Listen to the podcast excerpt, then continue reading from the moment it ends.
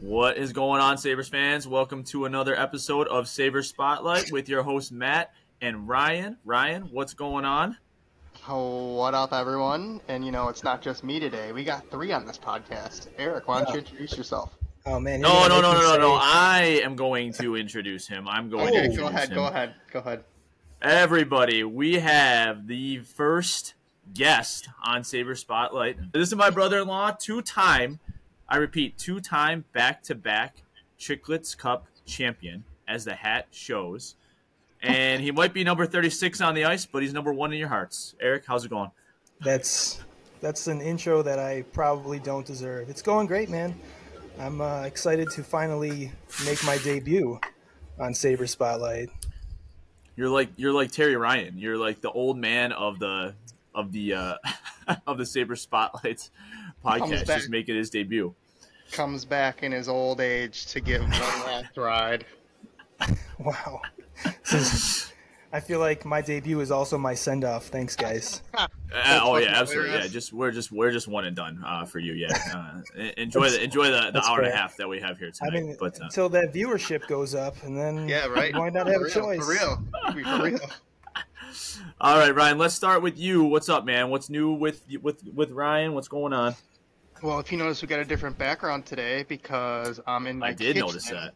I'm in my kitchen because my wife is in Ithaca for a work trip, so it's just me and the dog. And I'm like, well, I'm not just gonna sit in the basement and leave my dog alone upstairs. So I decided to uh, move my setup to the kitchen. Very nice, very nice, very nice. And Eric, how about you? What's up, man? Oh, not much. I'm just excited to uh, to bash this team, even though they've done okay. I don't know. I get nervous about what you guys are going to say. You guys can be a little positive for me sometimes. Negativity does sell, so we might need you permanently. there we go. There we go. well, I'll be quick here too. Uh, I want we want to get right into the the Sabres talk. We got a pretty loaded show here today. Uh, but I do want to just talk about my new snowblower that I got real quick because I have Oh. not had a Let me snowblower, hear and it. I yeah I bought this I bought this fucking thing like a week ago because we knew this storm was coming, and I was sick and tired of shoveling. And let me tell you, I feel like a man when I am using this snowblower. I just like Yeah. my. It took me 30 seconds to run from my, and I don't have a very big driveway, but I'm a little man. Like I, I'm not made for shoveling pounds of snow. Uh, so no. Yeah, It took me- busting- yeah, yeah. Oh, exactly, exactly. So it took me 30 seconds to run from my garage to my street, just like, and I look behind me. It's just a beautiful line. I was just like, wow, where, why have I not invested in this a long time ago? But uh, I know, I know you have a snowblower around you. Eric, you guys got one over there? Oh, oh yeah. Have you never had a snowblower before? Well, so we bought our house like five years ago, and I did, did like it did. We did have one. I can't remember if the lady that was here left it, or I might have got it from my other brother-in-law, DJ. Uh, one of those two, but it was kind of a piece of shit. Like it, it doesn't even, it doesn't, it didn't really work too DJ, much. So. if it came from you, piece of shit. Yeah. it was a piece of shit, but I, it was for, it was free, so like whatever. But uh, Yeah, yeah, it, it, it didn't really work. But this one, oh, this one is a beaut. It is a beaut, Dude. So How much? So it's weird because like where we all live, it's like kind of similar areas, but like, you know, two miles in one way could be completely different. Where I am, we probably got like you know over two feet of snow. Like, what about you guys? what'd you get, Eric? I didn't get two feet. If if I got He's like, I haven't been out of the fucking house yet. Oh no, I, I, I have, but actually, my my neighbors snowblowed my driveway for me, so I didn't really have to do much there. Clutch. Yeah, but Oh, uh, I was dude, out, I is was out with a dog, and we were we were running around in the snow. But I mean, it was only up to my uh, at least a foot. Like that's it. You made That's all your I eighty-year-old elderly woman neighbor snowball your driveway for you. Yeah, well, that's what she gets.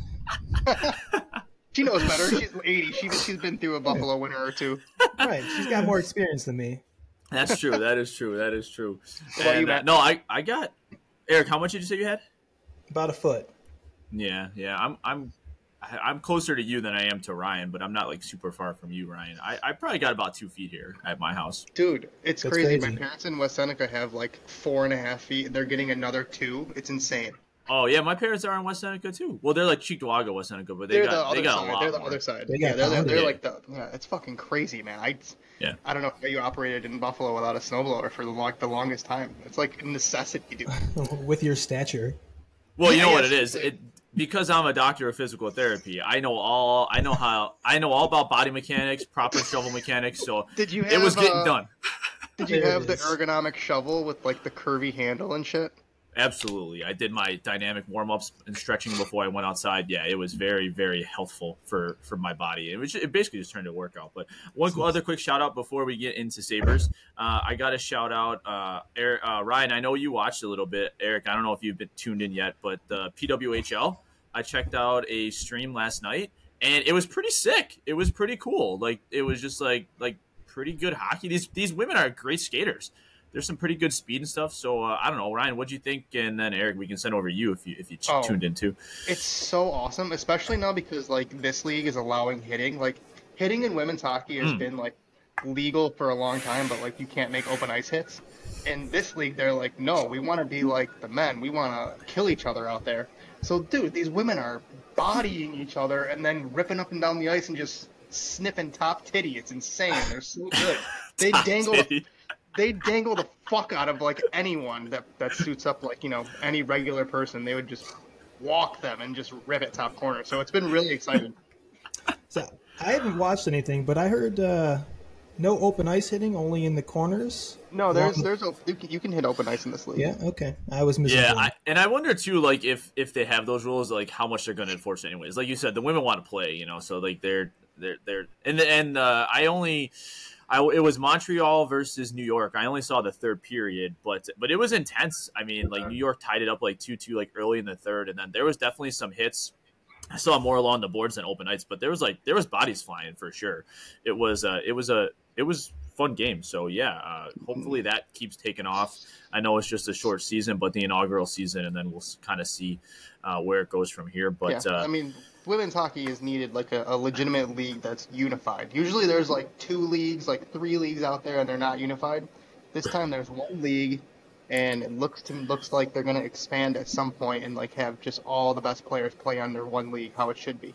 So that's good. That's well, awesome. it'll it'll be nice too when like the Sabres uh, get relegated. They they finally have a league that they can play in. Oh, like the no. League of Their Own. Oh man, and with that, brutal. we'll get into to Saber. We'll start with some just some quick news highlights here before we get into uh, the game recaps and, and whatnot, and we'll, we'll get through that pretty quick because we got some pass fail kind of lined up for the the segments here on the show. But uh, what did we think about the uh, the big blockbuster trade that that came through the wire a handful of days uh, ago? Filip Cederqvist traded for. Uh, we're not really sure yet, but we're getting some future considerations. We got thoughts on this trade here, fellas? I, I don't think there should be thoughts on this trade. no, there really shouldn't be. I mean, Kevyn Adams traded Cederqvist pretty much for a beer at the draft in Vegas.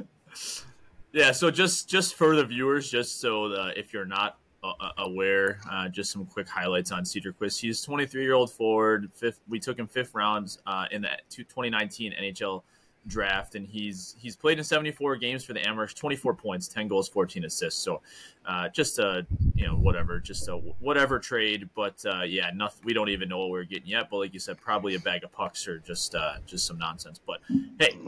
Kevyn Adams is indeed alive, so uh, at least at least we know that. So. Hey, I'm not even sure if it was him that made the trade. Like, uh, That's true. sure- That is true. I'm pretty sure Jason Karmanos runs the AHL team, so maybe he made the he made the trade, and Kevyn was just sleeping. They said no. They, uh, they Montreal said they wa- it was Montreal, right? Yeah, yeah. So they said Yeah. he, they wanted this guy, and they're like, "Yeah, we'll give you something eventually." And then uh, Kevyn Adams will just forget eventually, and we'll just get nothing for him. Well, We just get dude, one day for all the future considerations we've we've accumulated over the years, like you got to think we'll cash him in at some point for something. Like, what about like a Dave and Buster's card or something? Like, Yeah. that's, that's, you know, that fifty-two G's at D and B's. yeah, come on.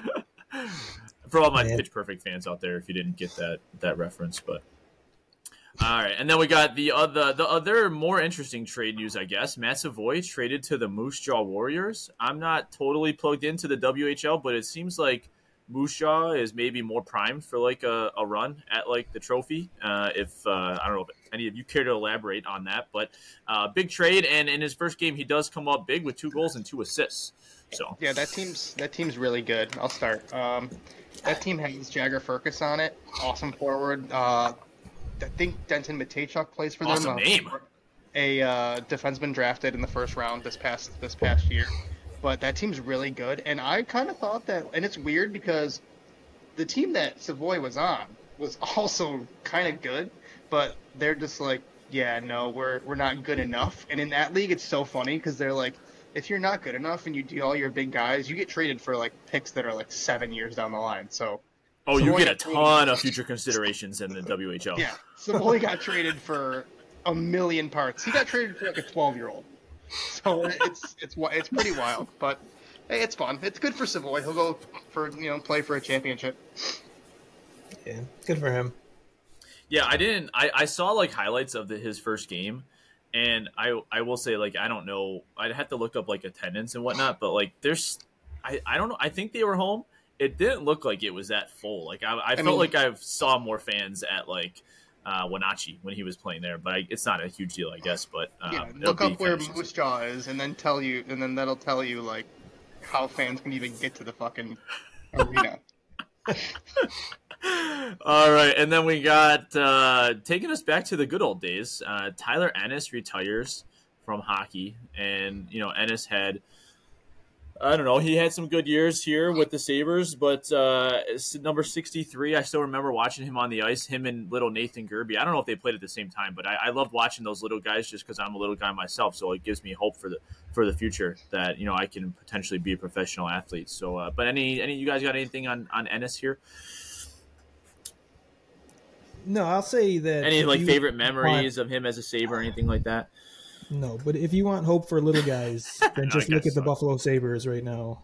We're, we're chock full true. of little guys. But as far as Ennis goes, I don't have many fond memories of him other than uh, going off sides as soon as the offside challenge rule hit. It was like every other goal he was offsides.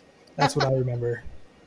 Listen, you can't talk about Tyler Ennis like that. He was one of my favorite players for a long time, and he scored an epic playoff goal against Philadelphia in overtime. You know, so that's it's like our last good memory as fans is Ennis scoring that goal. So that's really all. And he and remember the Foligno Ennis Stafford line. I do remember that. Dude, I guess they were there's a bright spot. Foligno's rookie year in he was in the Amerks for a while, gets called up, and they put those three together. And, Somehow and isn't Tyler Ennis is playing center at five six. I have no idea how he's playing Isn't it funny though?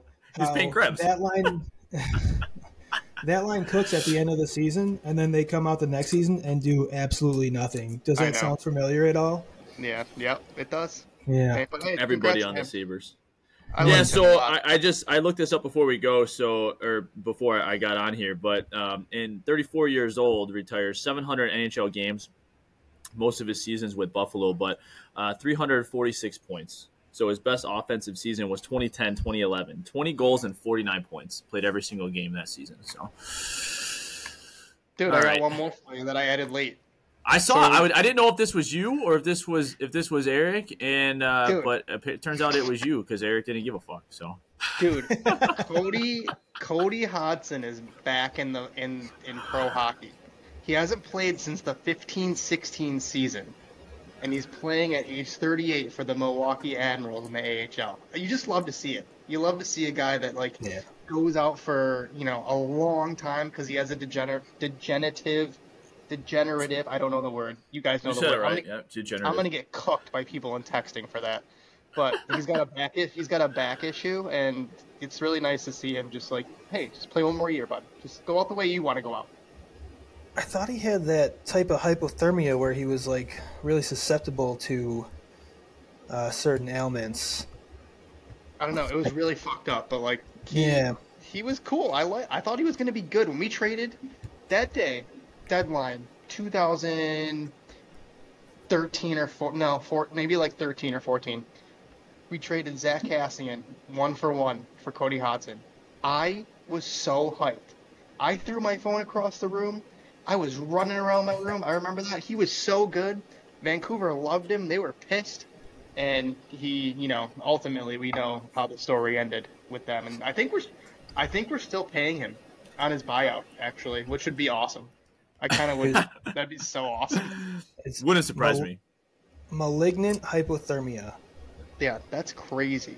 Feel Yeah. so bad for Yeah. the kid. Well, he's not Yeah, I taking don't, I don't know much much. more I don't know than us. much about that, but just reading about it here, it just says produces mus- muscle rigidity, fever, and coronary stress. So yeah, not Yeah. not a good uh, combination for a hockey player. But No. um, But he's back. He's Yeah. back. He'll get a swan song, and that's that's just a good story. I like to see former Sabres, you know, succeed and like be happy in life. Cody Hodgson was like the um, like the discount Jason Pominville. Like all the ladies love Jason Pominville, right? Because he just like he was just like a good looking guy, and I feel like Cody Hodgson was like he was like round two of like Jason Pominville. He- like all the this ladies love him.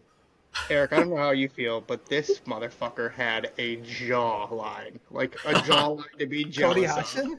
Yeah, Just a man missile. I, I don't. Uh, I don't know if I'd describe as that. Certainly, certainly don't use the words "man" and "missile" in the same sentence often. Can we address before we get into the Sabres? Can we address your hoodie publicly on the podcast? Yeah, go ahead. This oh, guy well, I is thought we could get away with this. No, this guy is wearing. A, we're bringing him on our show, Saber Spotlight, a Buffalo Sabres podcast. This guy's wearing a Leafs hoodie, bro. Got to Come mess on. around a little bit, man. Come on, he is a cheater. He's just, you know, just hey, on the side. He's not- got, uh, he's got the Sabres. He's got the Sabres at home. You know, they're they're not doing so hot. It's been ten years of misery. So on the side, he's got the hot blonde down the street that he visits every so often. So you know, Everyone's got him. You got Good the you you. got the Coyotes, and I got the Canucks, and he's got Yeah, the, yeah. the Leafs. It's just that Good the for- Leafs are a, a little lower of a blow. Yeah. Ooh. I, I'm not even like a huge Leafs fan. I mean, I, I, I like them. I follow them casually, but I just I had to wear it. Screw with you guys. anything to like you know cope with how terrible the Sabres are. I kind of I kind of respect it. So Actually, this is my uh, retaliation for you saying on last show that you don't like chefs, Ryan. oh my god, so Yeah, you that's- kind of gonna troll me. yeah. Okay. That's that's a problem with me. All right, nice, nice. nice. Oh, you know what? Before we before we get into this, because we talked uh, a little bit last time about the um about the uh, the saber. Oh, fuck! What was I? I just I just completely lost my train of thought. So it'll come back to me. Nice. Oh no! Oh, I got it! I got it back. I had to remember what we were talking about because we were talking about secondary teams, right? And Yep. You remember last time, Ryan? You were talking about um, w- towards the end of the show last week. You you mentioned that girl on on Twitter who was saying how like oh they skipped like a total generation of fans. Like I'm a 20 year old and like like Yeah, no, yeah. no one my age cares about hockey, right? Uh, so shout out to her and shout out Megan Chaco while we're at it in the beginning here. But but so I I talked I was talking to my buddy at work. He's got two uh, high school uh, kids, uh, like baseball players, but young athletes and stuff.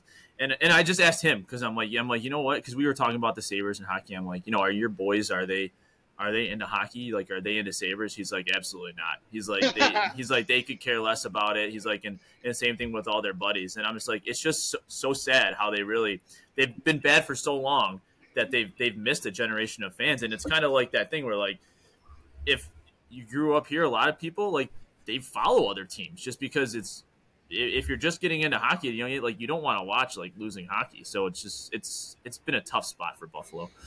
Yeah. All right. We'll get into our recaps here. Do we want to just go right into pass fail? How do we want to work this, boys? I mean, we're playing well, so let's start. I, I want to talk about us playing well. All right, all right. You know what? And, and I'll I'll I'll second that because with this week with the show doc, I was fucking feeling it, boys. I was on here after every game, and I, I know was you're getting, putting you're putting GSAX in here. Holy shit! Oh yeah, I was putting in work right after I was getting initial thoughts in. I got it. I got advanced statistics. I got analytics on the mind. I am I am ready to go. So Oh, well, the. Sabres they got this good. They got this big home stretch coming up. Right, we talked about it on the show the last couple weeks. A little bit of a soft spot in the schedule. Can they take advantage of some of these weaker opponents and actually play good at home? First game since we talked last week, they actually get a nice win at home, five to three against the Ottawa Senators. Uh, UPL played pretty solid in net. He let in a bad third goal, which I think cost him a lot in the advanced analytics, like you were saying, Ryan. So he was actually a negative GSAX on on Money Puck after, but 25 of 28, made some some nice uh, saves throughout the night, but interesting kind of like lineup tweaks uh, this this game. What did you guys think about like Greenway centering, uh, kind of moving up, and then Mittelstadt moves down? We kind of see the return of like the RKO line. Uh, of course, the Poso wasn't back, but uh, Girgensons and and them played together. So, uh, any, any thoughts on this game? Anybody? Well, you guys are gonna hate me for this whole segment when you're talking about the Sabres playing well. Um, and I'm actually interested in any of the advanced stats because if there's one thing I'm behind on, it's understanding advanced stats. I'm very eye test guy. So is Matt. So th- you come to the right place. Oh yeah, I, I'm I'm huge on the eye I'm, test. I'm I'm slowly like teaching him like how, like what means what and stuff. So it's it's been a Yeah. process, but it, it, This- let's hear let's hear what you Well, have to say. people will use these advanced stats to say, "Oh, well, we're doing well here," and it's just I don't see these things. I'm, I'm, yeah, they they won five three against Ottawa. I didn't think they played well, and I thought that Ottawa gave up some some pretty bad opportunities, especially Thompson's goal on the power play that they just. Oh, Tage Thompson has the puck. We'll just let him walk in and snipe. Like a good team's not going to let you do that. And what happened the next game? We'll get into. he went that one later. on three, I think, on that goal. Right. Oh well, He just- he Korpisalo was horrible. Like Sure, horrible. That doesn't help either. But they just stared at this dude and let him just walk in Yeah. twice. I uh Tage was on one this game. I feel like this was Tage's best game in a while, besides like the points and stuff. But he uh he's playing so well and I Greenway centering was weird as fuck, but like it like worked. I don't under, I don't understand how, but it, it kind of like did. And like you said, Matt, UPO was like I think he was pretty good. That bad goal like really dinged him on the on the advanced stuff. I thought he was good for most of the game, but I don't know. It's, it's nice to beat Ottawa. I think Ottawa is the one team besides us that's like a bigger joke right now. So it's it is Hmm. nice to get a, a win against them after they beat us early in the year. After they, they whooped our ass. Yeah, yeah. Beat is not even is not even the word to use. You're right. Yeah, it's nice to get a win at at home, and and the reason that things kind of needed to be jumbled in this game because Skinner's obviously out with the injury. Um, so Greenway played center, and I think anytime you put somebody on a line with Benson, they're going to play good because like Benson it's is like literally our best player. So uh, so he's kind of driving a lot. But um, so Greenway played between Benson and Okposo on this line. But yeah, it was good to see Peterka at least get on the the score sheet.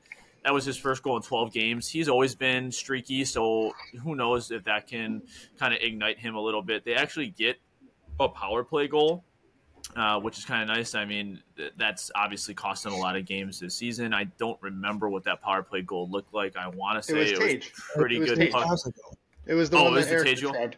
He, he Yeah. just he just held it. Oh, the, and the one on in, three, yeah. And they just ignored him.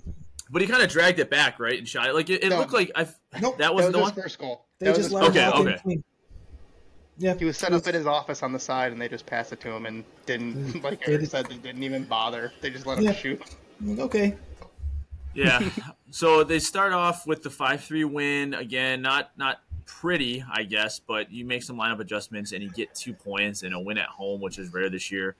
And then anytime you get a win, you know we got to follow that up with a loss. So then we get the one nothing loss at home to Vancouver.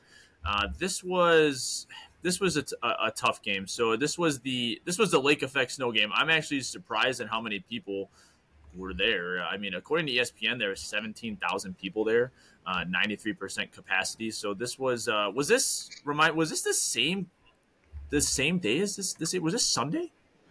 Um, Do you know? Was this the same day as as? Uh, No, Sunday was San Jose. All right, so no, but this was this wasn't the same day. Oh no, the Bills were Monday. yep. Yeah, yeah, okay, okay. So, so, the, but they they had this like they had this big storm coming in, so they moved the the Bills game from Sunday to Monday, but they kept the the Sabres game going on as scheduled, uh, and it was kind of an interesting game because we had you know poor like NHL refing. Like Dahlin took that elbow to the face from Miller, and then Erik Johnson fights him in response.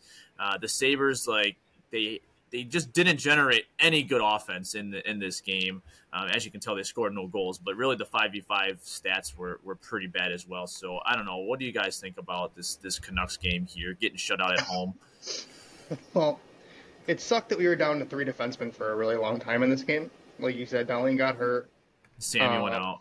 Samuelsson got her Oh, full shocker there. Samuelsson's out. oh no. Misses a game. Guys fucking made it glass. Yeah. Jesus Christ. Dude, a couple weeks ago, I had the sick sound effect. I had the clock going. I told you it's almost time for him to get hurt again. Yeah, I mean, I hope so he's he- okay, but He goes out, and then you know, I, Eric, how do you feel? I I think someone else should have fought So- Miller instead of Johnson. I don't care who who fights who. You know, it was addressed, and that's good. It's something that you really don't see often from this team is they're addressing a play like that. It was hilarious that he got a two-minute elbowing penalty for a shoulder hit to the head. I don't understand. it was that. obvious. It was obvious. And then, and I don't think that he was maliciously trying to do it, but he screwed up, and he he, he hit him in the head, and he got him in the head, and you know that's they reviewed it as a five-minute major and came back with a two minute elbow. That didn't make any sense. And then Girgensons played defense for part of the game, which was hilarious. dude. So, what else happened? So in that in that moment, like, good for Owen Power. Like, I, I you know, I his gloves Right. were his gloves were glued on. You know, his gloves were glued onto his hands, so he didn't have to to punch Miller or anything. But hey, he he picks up a penalty. So our best player, well, theoretically our best player, gets elbowed in the chops. It goes as a two minute penalty, and then we also get a two minute penalty. So we don't even get a power play out of that. Yeah, Uh, brutal for a, NHL refing there. a hit to the head and no pow- power play. That's that's terrible. It, def- and it bothers me the most because earlier this year you saw Eric Robinson get a five minute major for like basically a love tap, and it's like where is the consistency in this league? Like there is none. Yeah, it's no, brutal. there's no consistency there. But this, I, I had, I don't know. I have a couple, couple thoughts about Don Granato in this one, and we've we've been we've been kind of riding Granato on this show for a while. I think a lot of people have, but I just think like, okay, as a coach, you see this happen. First off, like the way the Sabres have been getting fucked with penalties this year. Like I should be seeing Granato flipping out on the bench way more than he does, like and showing some more emotion. He he never does that shit. It's like if you want things to change for your team, like get like be vocal about it. Let let the refs know. And like he says some things, but it's like I don't know. It feels kind of half-assed. But then also like like you said, why when as a coach when you're already down two defenders. And maybe Erik Johnson said he wanted to fight him, but I'd be like, listen, as much as you want to, like, we got to kind of think on our toes here. Like, we can't go down another defender. Like, just let somebody else make that. Like, like why can't it? Why couldn't have Girgensons have have addressed that fight? Right. and Or, then dude, he's not playing like- D, and Erik Johnson actually is. I don't understand. Like, those are the decisions that can cost a game. And in a one nothing game, it could have been huge. It could have been huge. Yeah. you know, Cousins wasn't doing it. Right, yeah, he already learned his lesson last time. But I mean, JT Miller less of a fighter. He could have he could have tuned up JT Miller easily. Like, like even a guy like Krebs could have just like went in there and just took his gloves off and grappled with him for two Yeah, minutes. like, it you wasn't you know- about beating the guy up. It was about Right. addressing what had happened. right. Yeah. I don't, Yeah, but I- I even just feel like, But even I- I saying feel like, like "Oh, I'm glad it got had- a," go ahead, go ahead. No, you go. I was just gonna say, like, even even like Eric, you say, like, oh, I'm glad it got addressed. It's like, I mean, that should be so reflexive, you know. It's like that shouldn't like be this like big coaching decision that has to be made, and maybe it's not, you know. But it's like, I mean, Power stepping in was good. He did that right away and whatnot. But you, you need you need more of that, and and there needs to be more cohesion, you know, with the unit. But yeah, Ryan, go ahead and say what you were gonna say. I was just gonna say that like I just wish we it wasn't him just because we had three defensemen for a lot of the game. Like Eric said, Gergensen was playing D for a while, and I mean this game, Demko was unfucking believable. Like I feel like good. the, the numbers like don't really match what I saw. Like this, the opportunities we did have, he was all over it. So if you know, props to Demko. He's one of the best in the league. Well, speaking of numbers, before we get into the Sharks, because we'll move on from this one, let me just throw some advanced analytics your way. UPL gets his second consecutive start, 22 for 23 with a 957 save percentage, plus 1.1 GSAX. So that's that's not bad. He's positive, so saved us a goal. Um, if he gets any offense in this game, maybe we get a point or two. Uh, but This is uh, the Sabres games, were man. This is one of those 0.9? games where just pick up a point. Pick up one Oh, point, dude. man. Right. But those five v five analytics say it all. 0.9 expected goals in fi- in five v five situations. Like they were not generating anything all game, Right. and it's like how can you not generate anything for 60 minutes. I don't uh, I don't understand it. Vancouver's not like this uh, defensive stud team. But uh, all right, moving on from them, we can wrap up quick here on the on the San Jose Sharks. You guys were actually both at this game, so I'll, I'll probably let you kind of Oh, lead this a little bit more. But a three nothing home win. What a doozy this game was. Uh, I just, I mean, the Sabres just looked phenomenal. You guys want to elaborate a little bit more on this uh, you- fantastic win they had? You are full of shit. That's man. Going to the games is so much worse than watching on TV because you can see so oh much oh more. And Oh, I'm yeah, a- for sure. I'm a huge fan of sitting in the 300 level, so I just have this overview of everything, and I hated it. I hated every minute of it. It was just, it was just so hard to watch. One one of the things I noticed, and I ranted to my buddy Randy about this already, is that Ranted to Shout out Randy. Randy. I Shout out Randy. Shout out Randy. I I don't understand this, and he's a coach, and he he, he studies a lot of coaching. He's it's not like high level, but he's still he's really into it, and he knows what he's talking about. So He's our- he's the our next guest. All right. the the Thompson, Tuch, and Benson line, they had Thompson and Benson sitting at the opponent's blue line Yep. while Oh, Tuch yeah. and Dahlin, or while Thompson and Dahlin just circled around in their own zone, and it was and it happened all game. They didn't change anything. It was it was it was so hard to watch. Yeah, dude. I mean, you listen to every episode, so we've been hyping, we've been harping on this fucking system for, you know, months now. I, I don't understand how last year we were having such great controlled exits going up the ice as a five man unit, and now we're back to these like stretch pass, dump and chase. Like, we don't have the team that's built for that. Like, that's more of like a a Carolina or a Boston or like even a Colorado feels pretty good at retrievals. Uh, We're bad at retrievals. Like, we're just Yeah, bad. so it. bad at retrievals. We Yeah. don't we don't have the guys for that, and that's the system that they're playing. So it just isn't it isn't like suited for our players. Like I love Zach Benson, I think he's a dog, but you can't really expect an 18 year old, 150 pound pound kid to go dig pucks out of corners consistently. You know? Well, that's been a big problem with the system and the breakouts because I feel like this year I'm watching our defensemen so much, especially Power and, and. Like when we get the puck in our zone, they know that there's nobody there to help them break out. So they're retrieving that puck so slow because they know they have to turn around and like make this long stretch pass or we're making a line change or something. And they're getting caught a lot because there's already defenders then in their face and we're and then we're losing possession in our own zone again. Whereas like last year we didn't have that problem. Like our defensemen were getting the puck more frequently and we were starting a breakout. Like we actually had guys coming up the ice together. Like that's that's not happening this year. It's it doesn't make any sense. And like you said, I think the most frustrating thing, like you said, Eric, is when you're at these games or even just watching on TV, if there's no there's no systematic changes. Like how can you be watching that from the the the, the sidelines there or the side of the ice, whatever the fuck it's called, behind the bench and and not not making any adjustments. And what are the players thinking about that? I don't I don't get it. I don't get it. Eric, I have a question because I actually didn't make this game. I was supposed to have tickets, but my buddy Okay. had COVID and I couldn't find other other people to go. Um, are all four lines playing this way? Like when you see in person, are they all doing this? Uh, so I saw the the Tuch Thompson Benson line do it. I saw the Girgensons Okposo Krebs line doing it, where Okposo was the guy circling around in his own zone, not knowing what was going on, while the other two were just out in Jupiter. yes. I, I feel like the I only ask because I feel like the kid line the kid line is carrying the puck every single time. Like They they're- try. They Yeah. try. I don't know. It's so frustrating. I don't, I don't understand. Like I feel like Thompson last year was one of the best players in the league at, at zone entries, and now we like don't even let him carry the puck through the neutral zone. So, and we have Rasmus Dahlin. Everyone in Owen Power. Everyone's on them every single game, all the time. And it's like you're not playing to their strength. Those two guys are puck carrying horses. Like let them go gain the blue line and create. And we just Sure. don't allow it anymore. It's weird. Well, look at how that's translated to the power play. I mean, we don't even look like we know how to get, gain the, the possession or gain the offensive zone anymore, like coming across because they're not doing it all game.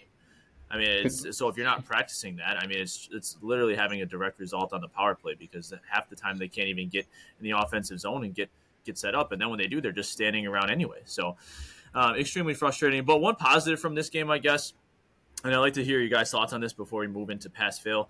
UPL does get his third consecutive start, um, second shutout of the season. I felt like he wasn't tested a whole bunch. The advanced analytics will say that he was 2.88 GSAX. So it, I don't know. I, I, felt like San Jose didn't generate too many chances. Obviously, over the course of 60 minutes, you have your few nice saves that you, you have, and I can re- recall a couple, but that makes him four and one over his last five starts with a, with a, a 950 save percentage and 1.4 goals against. So it seems like UPL's kind of grabbed the reins a little bit with the uh, 1A, 1B goaltender situation. But what are your guys' thoughts on this? On maybe giving UPL a little bit more run and, and maybe letting him find his groove a little bit?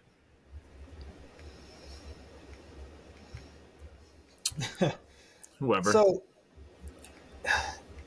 obviously, you know, UPL has been playing well enough to where he's kind of earned this spot. And, and Levi, I mean, you guys, you guys love to torch him, but in my mind, like it's not even his fault. Like, oh, I, I love Levi. I agree. It's not his fault.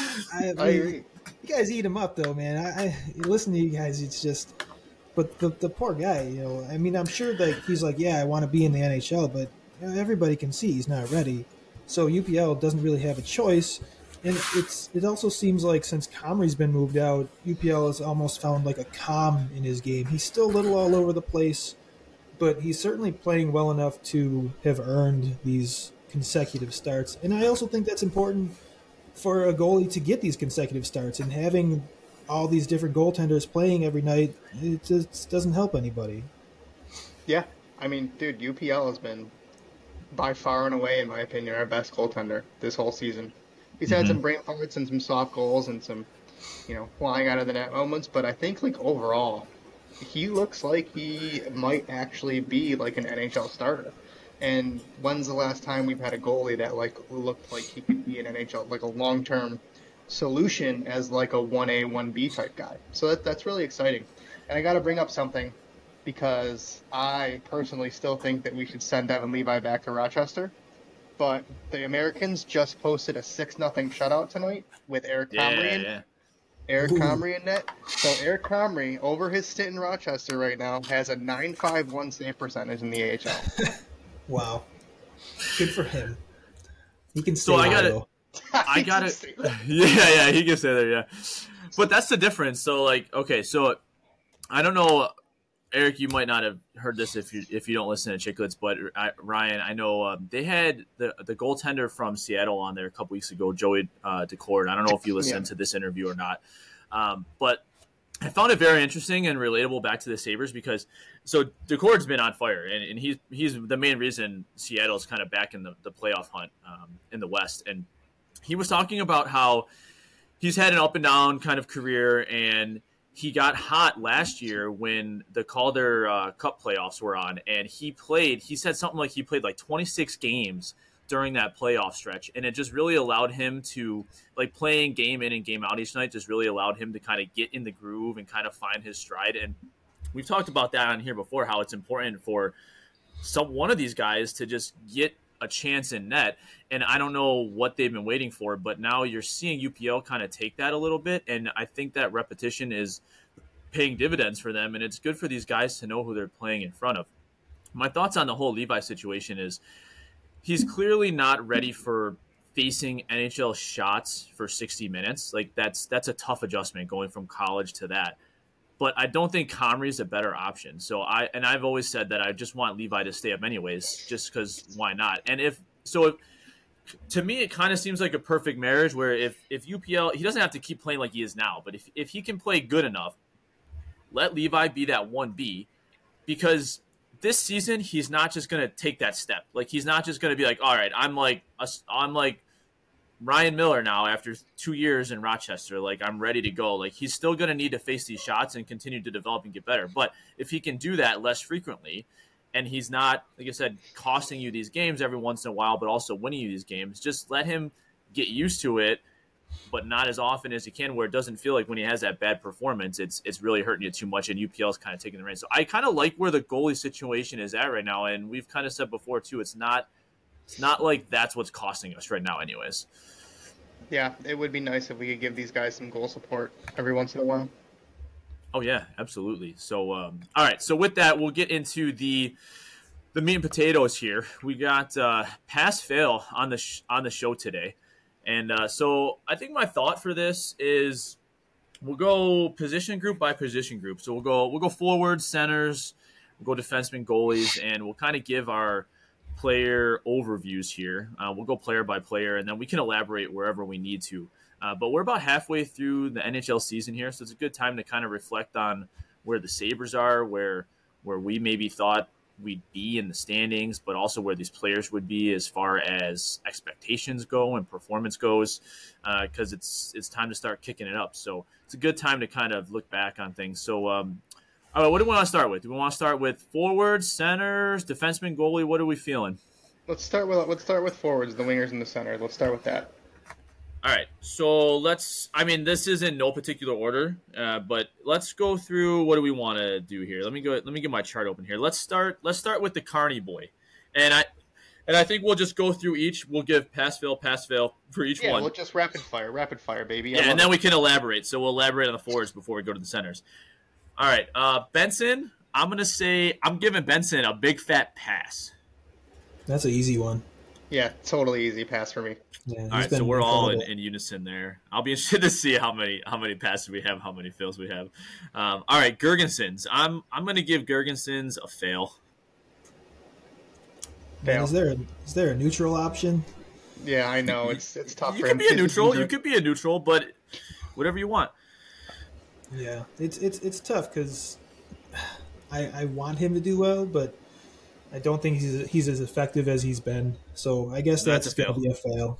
and he shouldn't have been brought back in the first place, in my opinion.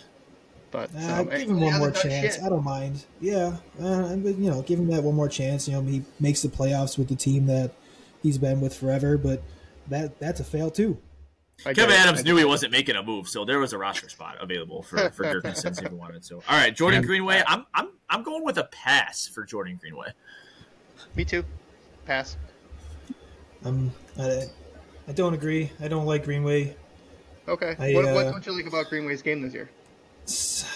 I guess I'm I'm ruined by the hype behind Greenway of being this this banger of a forward coming in. He's gonna he's gonna bang bodies. He's, he's big, and then he comes in. He's like the worst skater I've ever seen. And he, he hit he hit in the first game. And, oh man, his skating is brutal. But he you know he he threw a couple hits in the first game, and then after that he's like, oh, this team doesn't hit. Never mind. I'm not going to do that either. But is that No. his fault or is that our like? I Or did we coach that out of him just like we I- coached like all the offensive stuff out of Dahlin? Whosever fault it is, it's still a fail for me.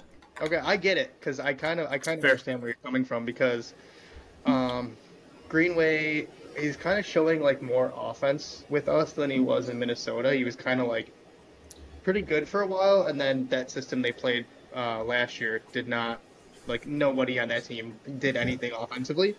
But- But I, I, gave a pass because I think he's been like the perfect line mate for Zach Benson when he's healthy. I could also have seen myself giving him a fail because he's just been unhealthy again. Like this guy can't stay healthy. It's another one of the guys that just are always injured. Yeah, it's tough though because injury's so so variable. Like it's just it's just so hard to predict. So I, I guess I can't ding him for that. I give him a pass because like I feel like the games he's been in, he's played pretty well. He's sparked the offensive times. His effort his is always there. Like you say, he might not be the strongest skater. He might not be the most offensive like guru on the ice and whatnot but his effort is always there and I, I feel like a lot of his lines have been cooking this year whether it was the early on in the season or even now when he had to move up to center he's they've had some good success in, in the lines that he've had and, and his lines have been stabilizing to to some degree but And I do think just PK going back PK to- asked that PK asked that too. So so there's that too but i i again i just feel like as much as we wanted him to be that big body banger i just think i just think they told him not to. I just think they said listen like you're coming over here. We don't need you to do that. We don't want you to do that. That's not our team. And maybe you can score some more goals or be more offensive like whatever. I as much as i want that and the sabres kind of need that i just think i just don't think they're asking him to do that That's a, that's a problem, though, in my opinion. Like we, I agree. we don't need four lines of scoring.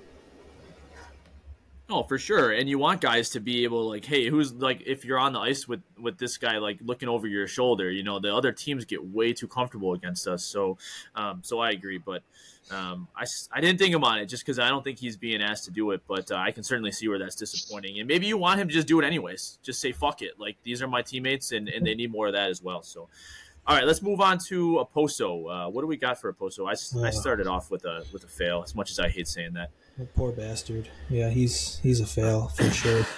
You guys, what are you talking about? I didn't know what you're gonna say. Oh, it's like fourth in our team in goals or whatever. Yeah. Let's hear it. Let's hear it. I'm oh, I'm giving a post. A, okay. he had a good stretch. That, that was it. And he's back to Mr. Invisible. I'm giving Okposo a pass. I, I don't know. I, I I think he's done his job. He's he's had his guy.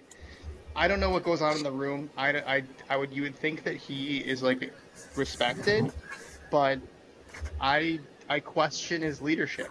So that's why um, he's a fill for me. hundred percent why he's a fill.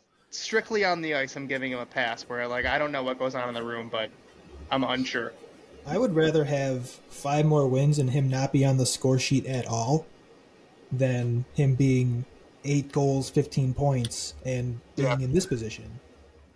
Yeah, Ryan, I think you're taking an L on this one because here's my thought. Fair. When I was that's, when that's I was fair. weighing this, but that's why we do this. This is fun. But I, that's when I was weighing this because I was like, all right, again on ice, like uh, sure he's had some offensive production and he hasn't honestly played too bad, but as far as like what I need Okposo to do this year, like being a leader for this team and being a leader in the locker room, being a leader ice, like that's the part I question. And if I'm questioning that, it's like that weighs so much more heavily on me because I'm like, this is a young team. You were literally brought back as you wear the C on your jersey to try and keep things under wraps. And again, we don't know what's going on behind closed doors. But if I'm questioning that even a little bit, he's had some questionable interviews post games. Uh, that's that weighed a little bit more heavily for me. So that's why I gave him the F there. But he's an interesting player for sure. Anything else on Okposo here before we move on? Please no. Please don't bring him back again. Just let him move right. right off into the sunset. We could go pretty quick on this one. How about Vic? I got to fail. Oh, we're to move on next. Next. JJ, I'm I'm starting off JJ with a pass. Pass. He's been great. Yeah. Well, he had a rough stretch there, what 13 games, but he was he's still a pass. Yeah, he. I feel like his goal scoring has pretty much dried up over the last little while, but mm-hmm. I still think he's generating chances. He's just like him and Cozens, I feel like are so snake bit. It's insane, man. Yeah, he had a huge chance in that Vancouver game. Yep. The puck flew out to him in the slot, and he just shot it right back into the goalie. Yeah, yeah. Well, sometimes if you don't have your scoring touch and it just disappears, it you got to find ways to contribute in other ways. And, and I, I, think you've been like mostly good at the other end of the ice and in the neutral zone and stuff. So you got to give. Yeah. I got. I'm giving him a pass. Really exciting young player. I'm really excited to see how he grows. Yeah, yeah, I'm good with that. I, I, I, have him as a pass as well. He's, I mean, he's been kind of streaky these first couple years, anyways. So that's, but he's he always he always works his ass off, and uh, I think he's kind of one of the unsung heroes for sure. But um, all right, uh, how about Jack Quinn? Um, I'm going pass on Jack Quinn. Just a short sample size. Oh, before we move on though, I have to say, I feel like anytime one of us, me or you, Ryan, says great on the show, Eric immediately is gonna go, no, no, no, no one is great on this team. There's, but there's no, maybe maybe Benson for being an 18 year old, but that's that might be it. Uh, it's so funny, but you said JJ's been great, and I immediately looked at Eric, and he was like, "No, no." I'm like, "All right, but great. Everybody's been great." All right, so going on, yeah, Jack Quinn. What do we got? I started off with a pass. Jack, Jack Quinn's a pass. Yeah, I mean, Jack, simply the fact that he's back is a pass yeah, for me. Sure, but it's also like he's like the only one that isn't doing whatever the rest of the team is doing. He he missed all of camp. What they like ruined this team in camp. Like he missed all of camp and he came back and he's like, uh, "I thought we were good guys. What happened?" And now he's like the only one still on the page from last year. Yeah, that's a good point. I feel like he is one of the. Well, I guess I can ask you guys this too. I feel like he's one of the only te- players on our team who just has like a, a good hockey sense and finds himself in the in the right spots at all times. Like who else would you who else on our team besides Benson like would you would you say is really like on his level as far as as far as that goes. he those two are up there. dude, I really think those two are the best guys on the ice, like that think the game. Like Quinn has the puck in dangerous positions constantly. I mean that his assist against the Sharks, you were there, Eric. Like uh, he he held that puck just long enough along the boards. I mean the Sharks PK, granted, is terrible, but Yeah.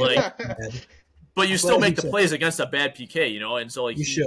yeah, yeah. So Yeah. he's again, he I, I don't know if there's anybody else that has the the hockey sense they have, and and for Quinn to be gone after that Achilles injury and just to come back and seemingly kind of pick up right where he left off. I mean, that's I just I just pray to God that he stays healthy because uh, who knows kind of where he can he can go with things. But all right, Eric Robinson, we could go quick with this. I mean, I give him a pass, but uh, short, small sample size, I guess. But what do you guys say?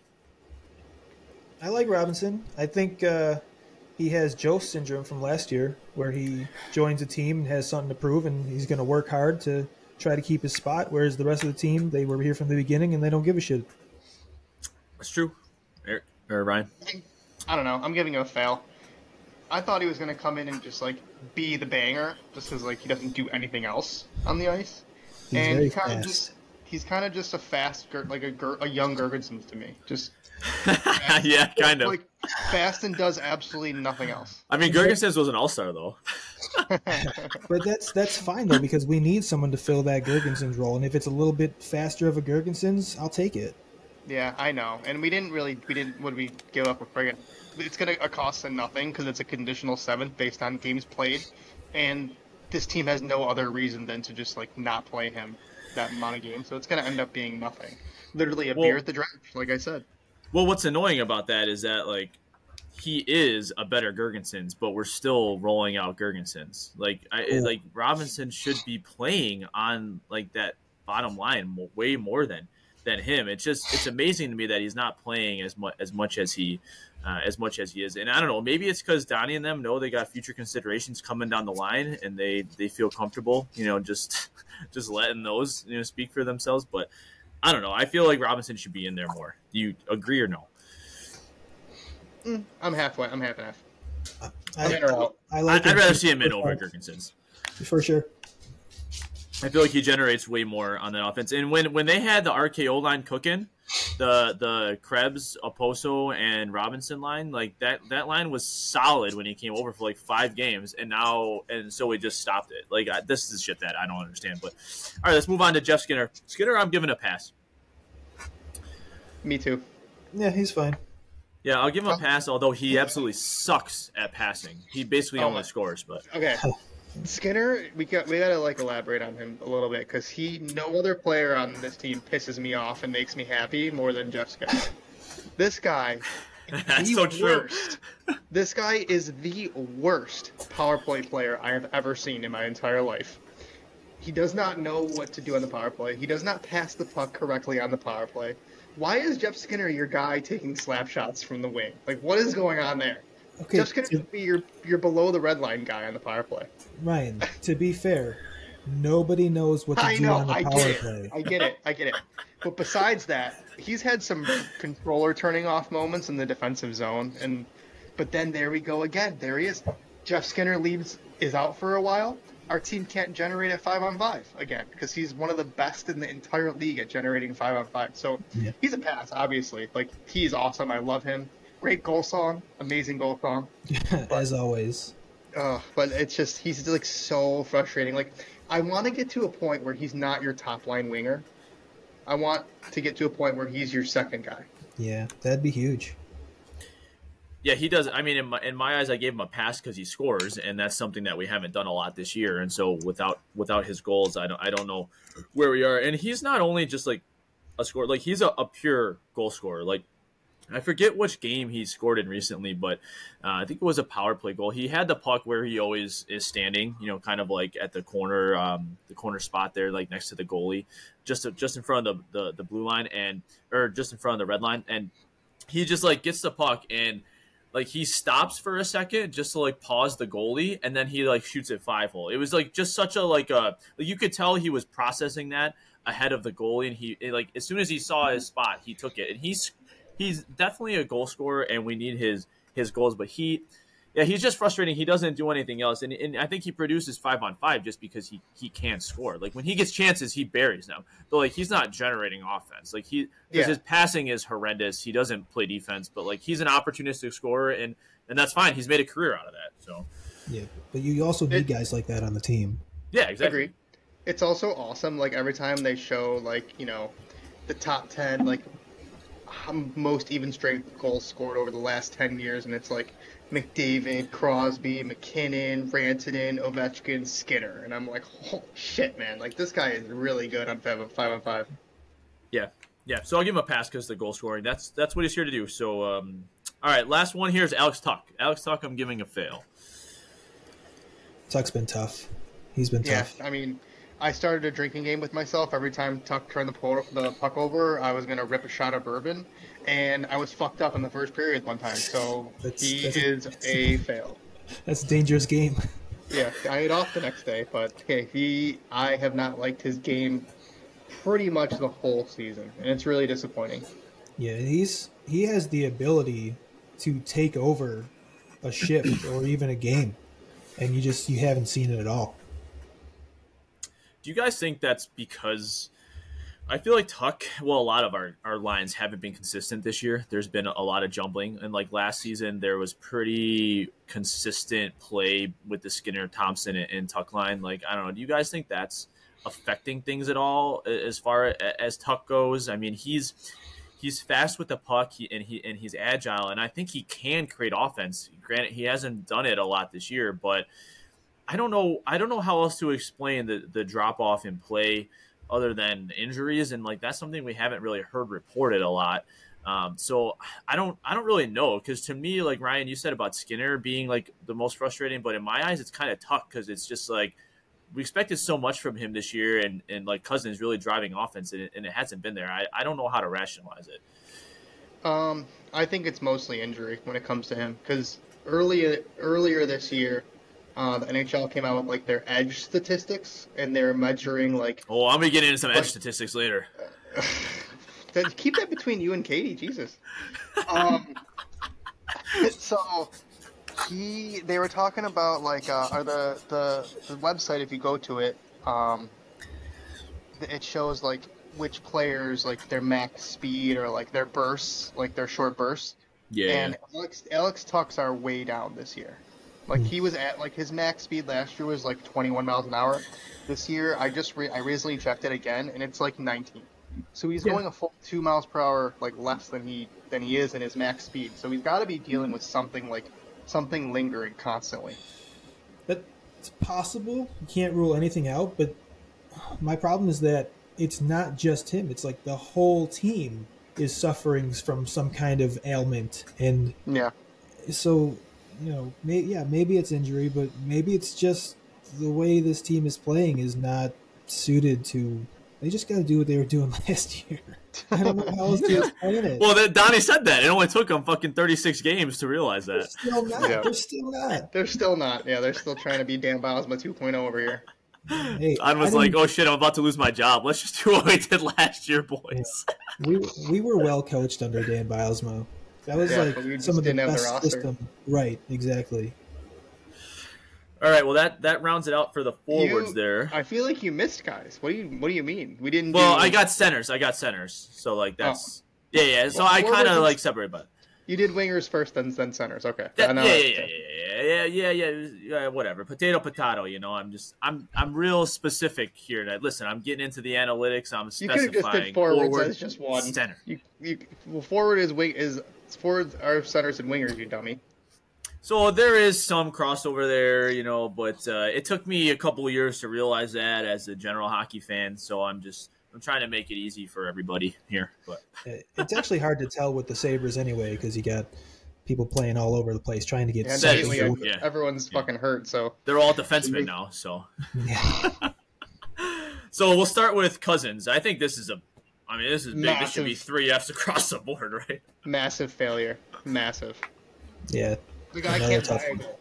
The guy can't go to Vegas. If if the guy went to fucking Vegas right now, and he knew, everyone knew there was a slot machine with a 99% win percentage, and he pulled the fucking lever, he'd lose.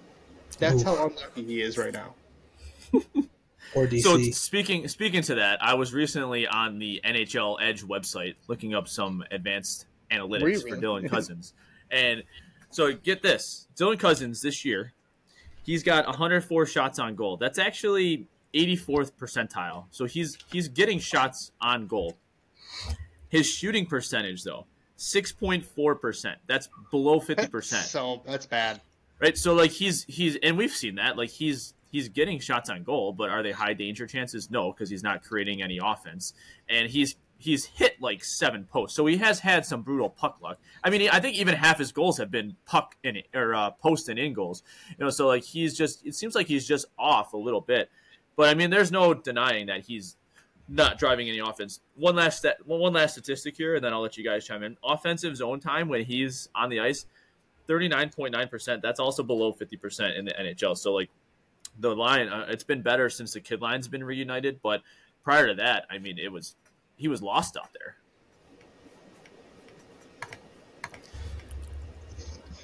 I think Any he's other thoughts? no. Um, again, everybody on the team is just underperforming, and he's not. There's no exceptions. There's not. There's not a single exception. There's It's literally just Benson. uh, yeah, but you know, I guess, but he also has like super low expectations, and he's he, he blows Exactly, I because an an 18 year old who you know he wasn't drafted first overall. You know, he, he wasn't expected to be this amazing player. He you know they thought he was going to be good, but he's he's the only one that you're just like, wow, like he's playing well. Yeah, I agree. Yeah, I Cozens, guess. man, I feel like Cozens. He was fighting it earlier in the season. Like he was, he's been horrible since like. I mean, lately he's been pretty damn good. I would say, just not scoring, which is just like it's just so unlucky. I feel like he's, he's just shooting so well below expected. It's fucking insane. Like I, I was looking earlier, and it, he should have like based off shooting metrics, he should have six more goals on the year. And I know that's not even great for him. Like his, you know, I'm expecting him to score 30, like 25 to 30 every year. They need him to. I mean, they need him to be that player. So. Oh my god, I feel like early this year he got he was so bad, he was frustrated. He got his fucking face pounded in. Had to wear that stupid uh, helmet for a while, the stupid fucking cage for a while.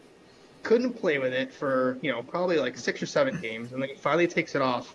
Starts playing a little better, but not to his expectation. And, you know, here we are, we're 40 something games into the season and you're running you're kind of running out of time to salvage your your play here, bud. But how deflating does it have to be to like take that beating and then say we have to play tougher, and then literally get a broken nose, and then your GM says, "Yeah, I don't agree with him. Like I just fucking broke my nose for you, and you don't have my back whatsoever." Like that. That's got that Yeah. had to, I'm sure, piss him off. But Right. I guess seven million dollars maybe helps that a little bit. But all right, we can move on to Peyton Krebs here. We don't maybe don't have to spend too much time, although he is somewhat of an interesting player. So Peyton Krebs, I gotta fail. Wow. Okay. Eric? I, I don't mind Krebs. I, don't, I mean, what are we expecting with him playing with Girgensons and Okposo? You know, what, what Yeah. do we really want from him? He's a pass for me as well. I think he Oh is my an god. absolute.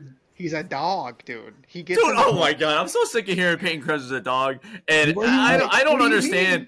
People are so infatuated with Krebs. I know What- he's not why? playing with playmakers, but like, dude, he's had some He opportunities up on top lines. Oh well, but he's not though. Like I, I don't know. I, when I watch him, I'm just like, it's that eye test. I'm like, it just, it, it's inconsistent. It's just so inconsistent. I don't, I don't see it. Like he's, he's very good. I will say he's good at going behind the net and throwing it out to the in, in front of the goal. And like once in a while, a stick will find it and he'll get an assist. Like, but like fuck, I could do that honestly. Like I just don't see. I don't. I don't see it with Peyton Krebs, and, and I'm not saying it can't happen, but like right now he's a fail for me. I I, I don't. I don't get the, the Krebs love. Well, okay. I'll say this.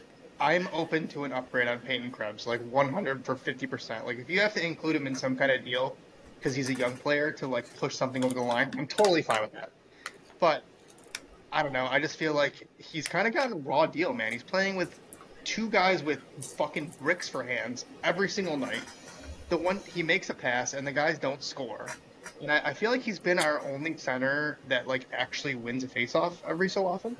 So I'm kind of giving him credit for that. I just feel like you know, even if he really never develops more of an offensive game, I feel like his defensive game is probably good enough to be an NHL fourth line center. So Okay, but you just proved my pass. point for me. I'm going to interrupt you. So, Okay. like, if he, and, and- okay, if he is, if his ceiling is a is a fourth line center or a third line center, like, no matter what team he's on, he's not going to be playing with studs. So, like, what is the value there? Do you know what I mean? Like, if he, if his ceiling is a top one or two center, yeah, he's going to get those counting stats. But is that his ceiling? I, I don't think Yeah. so. That's that's huge for things like responsibility and puck possession, zone time. You know, when he's playing well, no nobody's getting chances against that line. And if you put him with guys that are capable to do that with him, then you have a solid shutdown third, fourth line. And that's where his value is. That stuff is so necessary and we don't have it. Yeah, I agree with Eric because you're putting him with Girgensons and Okposo, dude. Like, you, you, I know Okposo's been scoring, like, but dude, those guys are just not capable to play at this level like anymore. Like, one of them in your lineup is fine at a time, but we have two of them in our lineup, and both of them play special teams. So, I don't know. I don't know. I feel like Peyton Krebs is getting a raw deal. If you stuck Peyton Krebs with like like a fast fucker and like okay, I guess Eric Robinson, and then like a guy that can, and then a guy that can like actually play D, I feel like that would be a good fourth line. What do you uh, Like Robinson and Okposo, like they had, which was No, good for five got- games. no. Yeah, I guess, but Yeah. Okposo ran out because he's fucking he's busy, you know, being out for a while and making another kid. And I like I like Greenway on a line with Krebs and Robinson as a as a as a solid D shutdown line, and maybe there's work. some offense there, Uh, but unfortunately Greenway is a superstar forward, and you know he, he doesn't do what we supposedly brought him in for, and Krebs gets to play with the old guys. Yay! Yeah. And we just keep on rolling it and rolling it and rolling it, and it's not working. All right, I, I mean, I, I the farthest I can go is to neutral on this because I mean, I, I agree. I will concede that he has value defensively. He's always been in fairly uh, responsibly defensively, but I, I don't see any offensive upside there. Even if he was playing with teams, I, I think he's shy to shoot, and uh, I just don't see the, the creativity in the offensive zone. But uh, like you said, there there is a role for that, and they gotta they gotta get him with the right guy. So How creative do you want him to be playing with Gergens as a Pozo? What? listen, what he's he's had he's had opportunities to play up, and what, Sure. but like and as far as but like he's getting watched in practice every day. You know what I mean? Like I know we don't have this like elite coaching staff, but like if they were seeing this stuff in practice, they'd be like, "All right, you know, we got to get this kid up on the line." Like uh, Zach Benson. Like no, there's just not- guys you see it from right away, and there's guys that they're just a third or fourth line center. That's okay. That's yeah, and and he is, but that's that doesn't mean he's a fail because he's a third or fourth line center. He still does his job. We need people to do their job. Yeah, I mean, it's That's about fine. time we, we get some roles on this team. So so adjusted adjusted pass. I'm going with a fail because I have higher expectations for him. But uh, all right, we're moving on. We spent too much time on Krebs, anyways. Go ahead, we're going go on a ahead. Mittelstadt. Middle stat. This will be fast. Pass, pass, pass. Right. Oh yeah, hundred percent. Are one of our best players, and I honestly, I'm just teetering between re-sign and trade. Eric, oh, Eric, we talked about this last episode for a while. Eric, how do you feel? Like, what is where do you stand on the trade Mittelstadt or sign Mittelstadt? He wants him on the Leafs. I don't want. I want Mittelstadt on a on a third or fourth line. Honestly, Damn. Put him Um, with Krebs. just- but not. But but in that uh, in that secondary scoring capacity because he works hard, and you know he used to have Jack Eichel syndrome where he would give up on plays and and his head would go up and he's upset with himself and all this emotion on the ice. He's gotten rid of that, and I think he's become a really solid player. But he's not a first or second line player in my opinion. He's just you know I I I don't like him playing top minutes. I mean, he's on pace for 71 points right now. Yeah, and that's Really, not that's, call him a second line player. I think. I, I think he's perfectly. okay. You just I- lost all credibility with your Peyton Krebs point by saying Mittelstadt is not a top line ju- player. no, no, no. I didn't say he wasn't. I just said I don't like him there. I know. Last year, so when he started like rejuvenating his like entire career last year, I was like, wow, Casey Middleton is the perfect third line winger guy will score and he will work hard. And I feel like now, I guess the third line is perfect for him, and he's gonna get fucking paid. This is the problem. When we're paying everyone, I feel like Casey is capable of playing on your second line, but we already have a second line center in Cozens. Right. When when Like, when he's needed, he can step up. Yeah. I, I feel like the best play for our team, while he's a pass and I love him and I'm you know, he endured the shit for the last, you know, six seasons or seven seasons he's been in our organization. I just I don't know. I, I feel like moving him might be the play. Just to get something else in the in the Yeah. team. It's just Yeah, gonna Eric, suck. what are your thoughts on that? Because we talked about that last show. So it, it's it's gonna suck if we do move him and he lights it up with another team, and it's just gonna be another like Reinhart, Sabres are the like- best farm team in the NHL.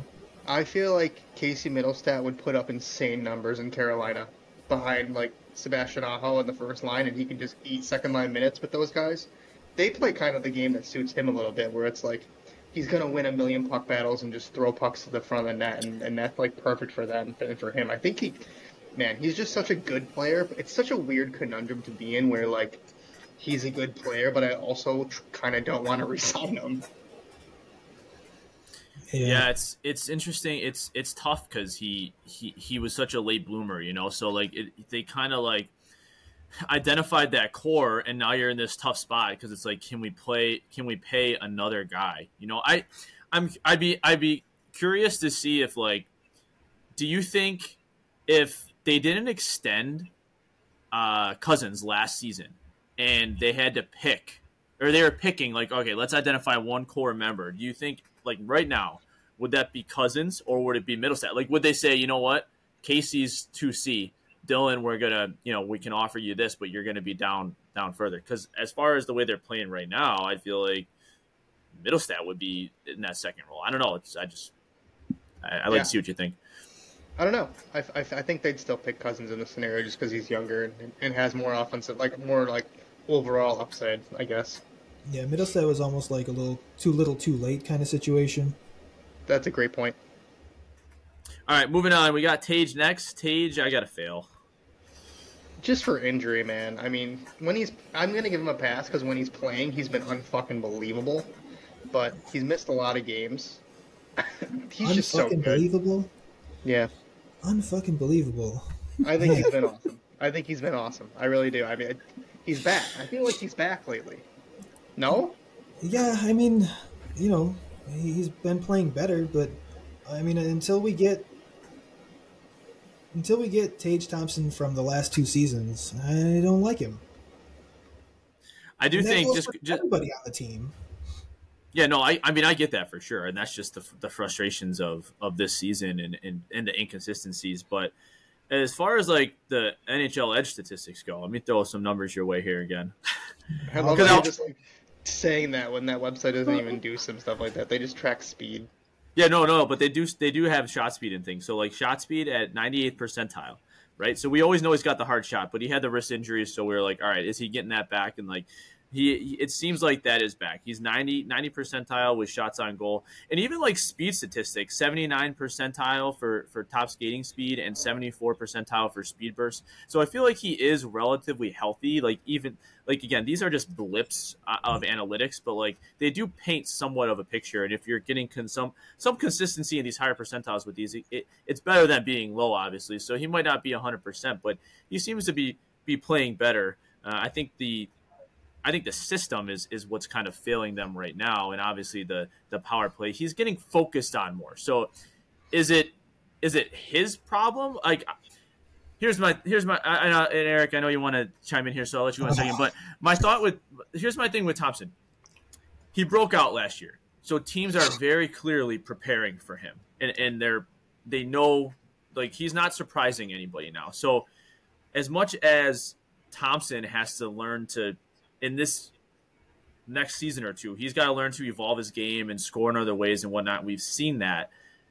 But it's also the coaching staff's responsibility to try and figure out, okay, how can we use this weapon that we have? And there's lack of production, I think, because of both of those things. Um, I don't know, Eric. What do you what do you think? So, uh, one thing that stood out you said is that, and I hear this from more than just you, is that he broke out last year. Uh, the season before that, he almost had 40 goals. Um, if anything, that's his breakout season, and la- if they should have bared down on him last year. So whatever's going on this year, I don't think it's because he had a breakout season last year. He's it's just this this overall team. Just we have we have a problem. We have a problem with with our with our scoring, and it starts. And I'm I'm going off on a tangent here, but it, it starts with our own zone, and then through the neutral zone, and our our entries. It's just all bad. And as far as Thompson goes, you know, he scored a lot of power play goals, and, and teams are focusing on him more. But what's the excuse when Ovechkin consistently scored 30 goals on the power play from the same exact spot while not even moving? The guy would stand still. So you can't Right. tell me that it's they're focusing on Tage Thompson. So what? Nobody focused on Alex Ovechkin for 20 years? Like, that doesn't make sense. Yeah, but you're comparing Tage Thompson to the, to probably the best goal scorer ever, right? Yeah. But That's the difference. Like comparable Tage, Tage uh, I guess, I guess. it's the team play. They don't have the system that will Yeah, help. so I think that's more of the flaw. Absolutely, yeah, it's it's a team problem. And- And you compare, you always compare goal scorers with goal scorers, apples to apples, right? So it's not, and you know, you could say the same thing about Stamkos scoring from that. Anybody that stands in that spot and scores goals, you can compare to anybody else that stands in that spot and scores goals. And we're not doing it because we don't have the system in place to do it. We also don't have any other shooting threats besides them. So, like, of course, we're going to stand Yeah. on his head. Because Remember that no guy, Victor Olofsson? Wasn't he a thing for Yeah, a while? he he he just lost his whole mojo, man. His whole game was just gone. Well, the um, problem with the power play is we have not only Tage standing in one spot, but the other four guys are as well are just standing in, in one Right? spot Like they as don't well. even so. they don't even try to like open Tage up for a shot. Like they're just oh my god. We'll get into we'll get into another player when we talk about a different position that pisses me off. Yeah. Well, let's get into defensemen there. Um, we'll go. We'll st- we'll start with Connor Clifton. I mean, this this will be fast. We don't really need to elaborate too much here, I don't think. But I got to fail for Clifton. Yeah. He's been tough. Oh my god, Yeah. dude, we have him we have him for another three years, dude. Yeah, Not that's probably years the after, after this. that's Yeah. probably the worst part there. Um, Erik Johnson. We'll just go through him real quick too. Again, just starting off with Kevyn Adams. Just two big additions Listen, early on. I So got fail, some fail, stuff to fail. say. No, I'm giving Erik Johnson a pass, dude. Good for Oh Eric you. Johnson. my Good god! for you, Ryan. Listen, I will. You know what? I gotta take a piss. This is a good time for me to walk outside and take a quick piss. So I'll let you guys In- handle it for a second here. Oh my goodness. Erik Johnson's not a world beater. He, He- was he here. really He came. He, he has to pee. He said he really had to pee.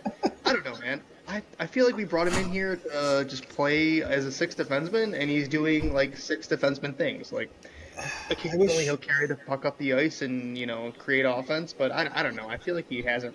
He's been not worse than Clifton. I'll say that. I, Clifton was easily the worst signing.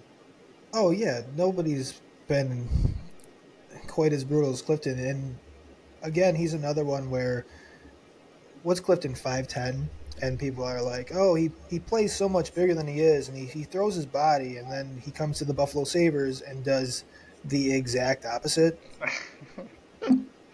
Yeah, And- I don't know.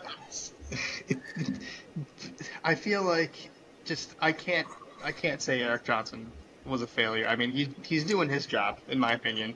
He's another one where I guess you can compare him to Krebs, to where you want him to do a job, and I don't know if he's doing that job. And there's been times where we've had defensemen playing better than him, and he's still in the lineup, and you just you just wonder why. And that's yeah, been- I agree with that. and that's another topic is personnel decisions and, and who's deciding on why these guys are getting in the lineup because it's just you scratch your head. You don't you don't I mean, know there's, why. there, there's no chance that he should be an every game defenseman. Like I'm not saying that. I'm not saying he's been good, like great. But No, I, sure. when he when he's you know when he's playing well, he's doing this thing. I mean, he's sticking up for our guys. Like I, I don't know. I just Sure. it's not Erik Johnson's fault that the Sabres are bad. No, That's all. no. Yeah, and I want to like the guy, but I just think that there's been some better options. So I guess it's not it's not his fault. Kind of like it's not Krebs' fault. Right. Yeah, we got we got other guys to blame, and I'm sure I'm sure we'll get into a couple of them very soon here. All right, I'm back. Thank you. I got one thing to say about Eric John. I missed all that, Ryan. I'm sure you made some fantastic points, but I mean, we're just we're just he's just not his fault. Basically, we're just it's not his fault. no, you know. But I wonder this. It's not his call, but do you think if Erik Johnson wasn't here, I'm tying my boots on because my feet were getting frigid in those Crocs. I needed to, and I forgot I put these boots on my heater, so these things are toasty as hell right now. But do you think if Erik Johnson wasn't here and right from the bat spewing his nonsense of, oh, this team has to, you know, be more defensive. That's how we win championships. I did that in Colorado. That's how we win I championships, knew- boys. I Do you you think- say it. It would have taken Don and the coaching staff 36 fucking games to say, no, fuck that. We're just going to play how we did last year because that's the team that we have organized. Like, I just feel like I have to give him a fail because I think he's partially responsible for the team just not playing how they played last year because we got this Stanley Cup champion in the room and we need to listen to what he says. Well, okay, that's that's Don and Kevyn's fault. I think the decision to play more defensive was decided in the summer. Yeah, Erik Johnson didn't come here and say, "All right, guys, we're changing the whole system," and they were like, "Okay, Erik Johnson, Like Erik Johnson isn't even really that good defensively. Erik Johnson is Erik Johnson is the guy that carries the puck up the ice. Like that's how he was his whole career. Like he's old now and doesn't do it as often, but you see in spurts this year, he's carried the puck up the ice and just like you know created a little bit of offense there and plays physical and shit. But like, dude, I don't. know. I I just the, the decision to play this way it riles me the fuck up, especially now with, with Eric with you here being like, well, no one's actually playing that well, and I'm like, yeah, because it's the fucking system, dude. It's the whole right. reason why we're Well, not good. I agree with you guys, and I and but I I just you know I have crazy takes, so I just had to say that because it I, you know there's other people thinking crazy like me out there. But uh, all right, yeah, Erik Johnson, good guy, whatever. Um, all right, moving on. We'll get into Don't him back either. Yeah, don't. Oh, Yeah, okay. Yeah. We're getting into this fucker already. He he shelled us for for three million or two and a half million, whatever he's making. So um, Well, yeah, the- let's get only- into the- Dahlin. hold on, before we talk about Dahlin, the only solace you can take about Erik Johnson is the fact that New York State has high taxes, so he really isn't getting three million dollars. He didn't, you know. There we go. There we take go. that." Thanks Yeah. for paying into my New York paid family leave, jerk. There we go. There we go. All right, uh, Dahlin. Uh, I'm gonna start this off. I'm going with uh, I'm going with a fail. I can't say anything. I have to like hold my thought for a minute. So Eric, Oh no, I am not as down on Darlene as everybody else is. I don't think he's playing well, but I think he's obviously still um, very talented. Um, again, Sounds like a TV show. Down on Darlene. down on Darlene. Maybe it goes with your edge work. Yeah, exactly. we do that What at work have at night you- when we're watching Down on Darlene. what have you liked about his game this year? Because I have a lot to say that I don't like, and I need to be persuaded. Oh, I'm not here to persuade you. I'm I'm not going to be able to. Um, it- it's just there's there's a there's a noticeable difference between his talent and the rest of the defenders. Oh yeah, But it's just he's not playing well, is and that's the best way I can describe it. And I've seen him struggle with holding on to the puck, but not like this year. He's just been every time that he touches the puck, you're worried he's going to lose it, and that's been like one of the biggest differences I've seen. yeah. Matt, are you okay? Did you fall? Was that noisy? Yeah. A little bit. well, I was grabbing my I was grabbing my Mickey Ultra, and like my my fridge is right next to my. You know, you guys know the studio is in the in the garage. Right. I'm. We just had a fucking lake effect storm. I'm out here and fucking freezing my ball sack off and ten Those degree be weather. ice cold. with Those two feet of snow. Ice cold, dude. Oh yeah. So I'm I'm like you know I'm I'm a fairly tiny guy and I'm even having trouble squeezing in here and so yeah I was trying to just was trying to grab this guy but I feel like a good bit for you is like every episode, you just put more and more clothes on. Where like eventually you're just huge with like 17 sweaters. That'd be a great bit. That'd be awesome. But I am I am actually pretty toasty and I still rolling with these free gloves I got from the game when we got pumped by the Blue Jackets nine four. I brought something good home. Terry can't fix the arena, but he can give you guys some gloves.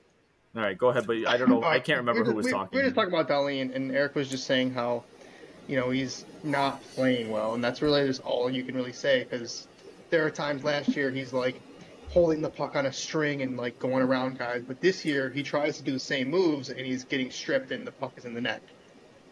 I like Dahlin defensively.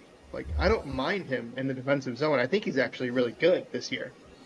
It's the offense, which is like non-existent sometimes. Like he's getting points because he's like, you know, occasionally he'll get a power play point here, and he's like our empty net merchant this year.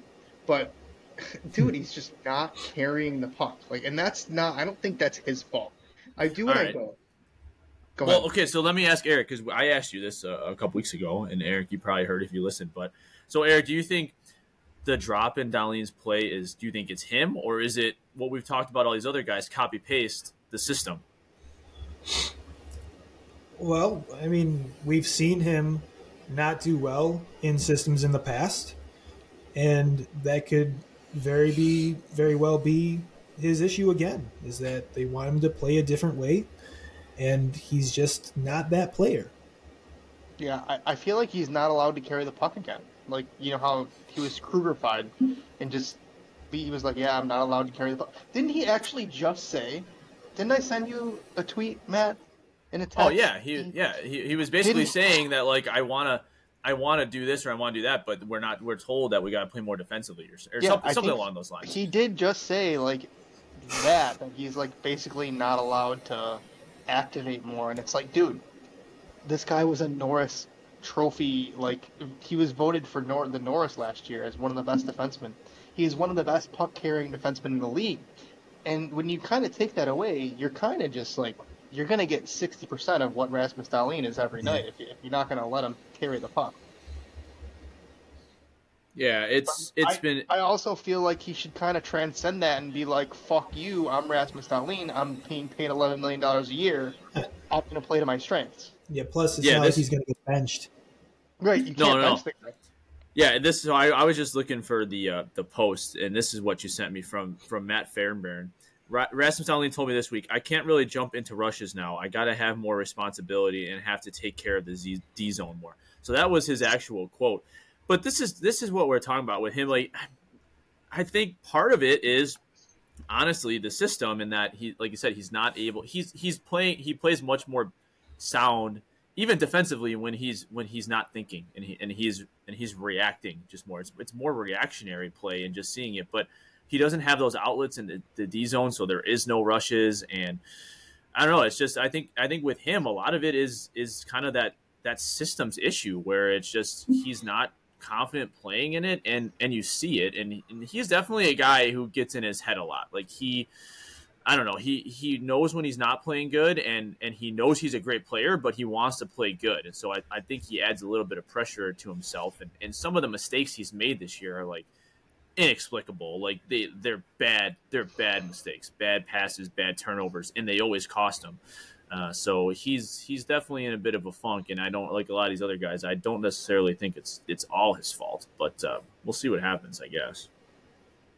Any other thoughts on Dolly in here before we move on? We can move on. I have another comment about him, but I'm saving it for when we talk about another player. Oh no. Okay. Yeah, I mean his his like his analytics are, are pretty good. I mean he's he's he's shooting well. I mean offensive zone time when he's when he's on the ice is is seventy four percentile in the league. So like it's not not bad like analytically, but I, you know I just he's had to good. throw. He's just not allowed to do the things that make him super good. Yeah, yeah, absolutely. But um, all right, so we'll go on to uh, probably don't want to spend too much time here. Jokiharju, I, I got a pass for Jokiharju, but Yeah, pass. I could go without him though. Let's get an upgrade. yeah, yeah, Yeah. I, I would trade him. There's really nothing to say. He's not special at all. No. He's been he- scratched a bunch too. I, I hate that he gets as many chances as he gets because you see him, you see that 10 on the jersey, and you're like, well, this doesn't matter. Yeah, he's just like there, I guess. Yeah. Yeah, yeah, but I, I get like my thing with him real quick is just like I feel like I don't see him cost us a whole lot either. Like I'm never always like, eh, you know, but like, he's never like he's not like an impact player either. You know, like Yeah, you said, I mean- he's just kind of there, I guess. But He'd be perfect in a third pair, in my opinion. But Sure. he doesn't play in the third pair. He plays in the second pair. he's like the defensive Peyton Krebs, essentially. You know, like he's Kinda, there, like, he doesn't do kinda. nothing. You know, we we just compared Krebs to, to Erik Johnson when you were gone. Oh, there we go. We're on a fucking roll tonight. All right, Sammy, we could probably run through this. Phil. Oh, okay. So I'm attributing at least 35% of Dahlin struggles to being paired with Mattias Samuelsson every single night. Yikes. Eric, what are you what are you thinking? Uh, has he played? I've I've seen him on the injury list, but uh, that's about it. Yeah, his his permanent position is a hospital bed. Yeah, remember last year when we were winning more games with him in the lineup, and Oh my god, yeah, what that a crazy weird stat. That was a weird stat. We were like we like lost like eight games and like without him. That was weird. yeah, But I don't. He just He's is- failing on the ice, but he is passing absolutely with flying colors in the recovery room. yeah. He is just Hospitals love him. The Sabres need the Sabres need to trade him before teams figure out that he's this bad. I'm not kidding. Oh, Like, that's actually a good be- plan. He would be probably my number one guy to ship off because he's got a long deal, but it's not cost prohibitive. Like it's a brand new seven year deal, but I mean, he's only making what like f- less than Four. four, a year. Four. I think it's like four. I think it's four on the That's dot or nothing. 4.25. Like that's nothing for Yeah. a long. And other teams will look at him and be like, "This guy's big. He's got a long reach. He can be like a shutdown guy." I think he's got value on the league, and he would probably be one of the first guys that I move. I like yeah, it. I mean, we've talked about that for sure. I mean, I, I think he's a yeah, he makes so he's making 4.2. He makes 4.2 like for the like every year for the next like 6 years or whatever. But so it's not like it's a crazy contract. But Like, yeah, I think he's a tradable piece for sure. You know how like for years and years and years, the New England Patriots and Bill Belichick, they would like ship guys out, and they'd be like, "Wow, I can't believe they just got rid of this player." Blah blah blah. And then like two years later, they're like out of the league, terrible. yeah, We need Mhm. to figure out like we need to trade a guy like before the league figures out that he's not good. didn't we do that with uh, Ristolainen? It- well, he's actually good now. That's the fucking problem. Is he? Like, dude, his Oh, He's got a good coach. his defensive numbers are like some of the best in the league. Like he's actually a good defender now. Like he he you know how when he was here, like he was terrible defensively, but he like decent stare- offensively. It's totally opposite. So how did they get him to stop looking at the puck? Because that's literally all that dude would do. He got taught like how to actually play by a by one of the best coaches in the league. Ah, the difference. The difference. yeah. I know. I get it. I get it. I understand what you're what point you're making here. Yeah, absolutely. And then so let's just get into our last guy here, Owen Power, because we can probably spend a few minutes on him. I got a fail for Power. I got a pass for power. I don't mind power. I think uh, people expect a lot more from him than what he is. I think he really needs to figure out his foot speed because he is slow. Uh, there's a play earlier this year where somebody beat him to an icing, and he probably had two or three steps on the guy, and he he just got passed. And I was like, it's that just. You, Mm. I remember that game. Yep. That's It- that's why I've said this year too, where like maybe it's a foot speed thing, but I've questioned his effort a couple times on here. Maybe it's a sophomore slump; these guys are getting adjusted, but um, you know, I I don't know. Like for power, like that's why he's a fail for me. Like you said, I think I'm one of those guys that has just maybe too high of expectations for him because I do think he. I mean, he's the number one pick, so like I I just I you know I I, I expect a, a lot you know from him and and I think he has this the skill set to do it but um, yeah it's just been way too inconsistent and, and for me I just I don't know I, I I never know what I'm getting out of him so that's that's what's that's where I have a hard time in saying pass because like he was so good last year and just driving offense last year and again I know we've we beat it to a, the dead end here of this it was a different system and things but like yeah that seems to be the common theme here but I don't know. Power is tough for me just because I, I don't know. I don't. I don't. I don't see that there's just this. He's not taking that step, and maybe he'll do it in the third year. But I, I just, I have high hopes for him, and, and it's not working out right now. No. I, I- go ahead, Go Eric. ahead. Okay. Go. I think he's. I'll go. I'll go. I wasn't really done yet. Anyways, he's got. He doesn't want to get hit.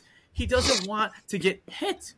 I guess no one wants to get hit, but like this, he's like, he, it's like what I see with Dahlin. They get the puck in the in the zone. I mean, there's been so many times where I've seen him get a D zone retrieval, and like he's just he doesn't even have a guy by him, but he's just so slow with turning it around that all now there's a guy and we can't clear it because again I don't think these guys know where their outlets are. but it's just he's so slow behind our net and and just breakouts. I don't know.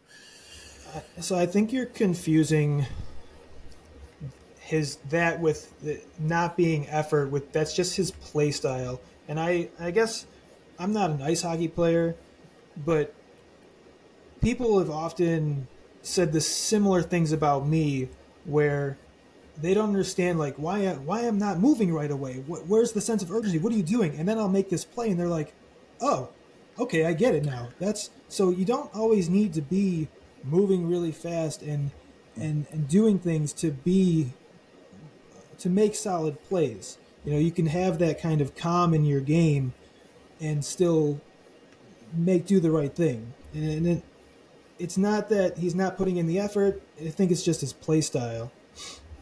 Yeah, I also feel like over the last, you know, 10 or so games, he's been more dynamic than Dahlin with the puck. And that's he's been better as of late for sure. Pretty surprising for to me. I feel like I'm giving him a pass because I, I've liked his play recently way more than I did like earlier in the season, and because I feel like he's getting the young Dahlin treatment where it's kind of unfair to, you know, to yeah. to rack a 21 year old player like with, you know, he should he should not be like a pillar of the team yet. Right, and on the list of guys that have regressed the most, he's very he's very low on that list of regression. Yeah, especially lately. I feel like he's really picked it up lately. Yeah. But I'm gonna so let my dog out, so you guys gotta you guys gotta do this for me. Yeah, we'll be wrapping up soon, anyways. But it's interesting with him because, like I said, I think he processes the game at a very high level. Like you can tell, he he did that even even last year, and and I think that's why you see that what you were just saying that kind of slow play from him because he's very patient with the puck, and he last year he made a lot of good plays by using that patience. I don't know. It just seems like this year again. I think it comes down to to that just again the style that we're playing that I think there's a little bit more of a sense of urgency or hesitancy when he is getting that puck in our zone because I don't think they have as much of a game plan in place, and and that's right. where where they're running into some some issues with with him as a defenseman, if you don't have that quick option to to move the puck, you do end up sitting there a little bit longer than you want to, and mm-hmm. you get yourself in trouble. But it's not it's not always on them. Yeah, for sure, for sure. All right, well, that is going to wrap it up for that. All right, we are pretty much at our, our time here. Do we want to do we want to end it here? Do we want to do anything else? We pretty much went. Oh, do we want to do goalies just real quick, and then we can kind of wrap up, or what do you want to do? I know we got more on the show doc here, but uh, I'm, I'm good with whatever. Goalie. Quick goalie. That's. I mean, we I got like one word, one or two words to say about goalies, but we kind of got to include them. They are part of the team. Yeah, yeah, yeah, I didn't want. to... All right, I was almost gonna jump over. I'm giving them both passes. So. Yeah, that's fine. Eric's a fail. Eric Comrie, not you, Eric. We love you, but Eric. oh man, he's never coming back. you're, you're, you're giving both goalies a pass. Is that what you yeah, just said? That's, that's yeah, that's fine. I'm giving him a pass. Yeah, both goalies a pass. Okay. Can Disappointed I give the, with. Can I give the organization a fail for? Yeah, we can do that. Levi. Okay. Yeah, that, I feel like I feel like they should. CPS should go for you know abusing a child because Levi is just not oh, not, not playing. You know, he's in a tough situation, and I gave him shit earlier, literally an hour and a half ago in this episode, but. I feel bad for the kid, honestly. He should not be here. So, relative to expectation, you just gotta, you know, he's doing he's doing okay, and I like. But don't you think he agreed to that, right? Yeah. Like, don't you think like there was conversations he, with before he signed? Why? What do you think? Why wouldn't he agree? He's getting paid a million dollars to be a child in the NHL and be on private flights, have breakfast at the arena. Just like right. you know, of course you want to be in the league. If I was in, if I was him, I'd be like, yeah, if they can pretend I'm an NHLer for as long as possible, that's great. Yeah, fake it till you make it. But mm-hmm. that's what I'm saying. So like he like he knew what the deal was. Like they were gonna be playing him. So I mean, you can say that they're doing him wrong and stuff, but like I don't know. I've always been in this camp where I I, I what else what other options are there? Like you said, there's not Comrie. So like you said, the hands are tied, but like I don't necessarily think they're making the wrong decision with him. I think uh, the wrong decision would be sending him down because like if UPL is going to be the guy, like just let Levi come up and play every once in a while. The season's already lost, so just give him the experience mm-hmm. now, and then you can send him down at the end of the year. He's not getting experience sitting on the bench though, and like you know he, he's facing NHL shooters in practice, and you know he gets his game here or there, but you need him from going from a college schedule to a professional schedule. Like you need him to get those reps in, and you need him to get some consistency down to his game. Yeah, I with the way Comrie's been playing in the AHL, I could seriously see them calling him back up and putting Levi in Rochester soon. Especially if they keep losing and they know the season's over.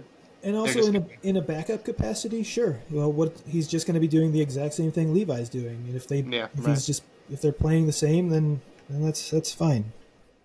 Yeah, Levi's an the kid interesting right. topic. This kid is for the future of our. I mean, I guess honestly, UPL might be the future of our goaltending. He's only what 23 years old, 24. 24. So hey, hey, if all the hype goes to Levi and UPL turns out to be the guy that you know we have for the foreseeable future, and he's the one A, things just kind of work out like that in this league. There are no like, you, there's no guarantees. So I do. Well, I guess the big example too is, well. is Miller too, right? You know, like they didn't rush him. He played down there a couple years, and he came up, and and, there, and there you go. So Yeah, Noronen yeah. was the guy back then. Mika Noronen was the guy. Mika Noronen, what a So- what a legend. It's only because he scored a goal, and because he wiped the glass for the goal. goal Yeah, that's what I was gonna say. goal judge. Forgot what he was called.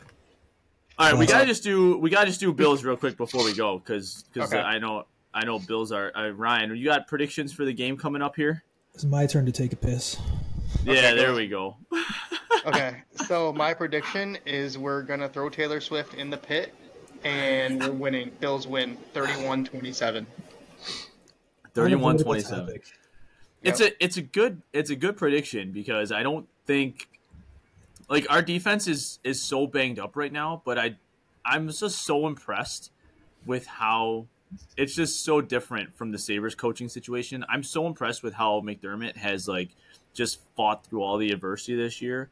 Just everything, all the outside noise with the Ty Dunne article and then all the injuries on the defense and like this team had their backs against the wall. They they've won six in a row now. Like that's all leadership and and that next man up mentality that they have for that defense. So I, despite the injuries on defense, it doesn't concern me that much. Like I I feel like they're gonna be able to. They're not gonna be able to obviously slow down the Chiefs, but I think in that 24-27 window is appropriate. They're at home, so they're gonna have the crowd behind them. Yeah, I think they're gonna get the win. I think at the end of the day, Josh Allen is I mean, if you're to beat Patrick Mahomes in the playoffs, you're to have to put on your Superman cape for a game. He's done it before, and I think he does it again. And the Bills are going to get a win and move on. I, I, I actually like your score prediction. I, I will. I'll go 34 to 24. I think we pull out a double digit win here. Wow. All right, boys. Uh, do we want to wrap it up there then? Hey, I heard an interesting stat about the Bills. It said uh, they were six and zero since it came out that Sean McDermott worshipped Al Qaeda. Is yeah, that, let's go. is that right? Yep. That happened. Yep. Praise, Cool. praise Allah. That's what Sean says.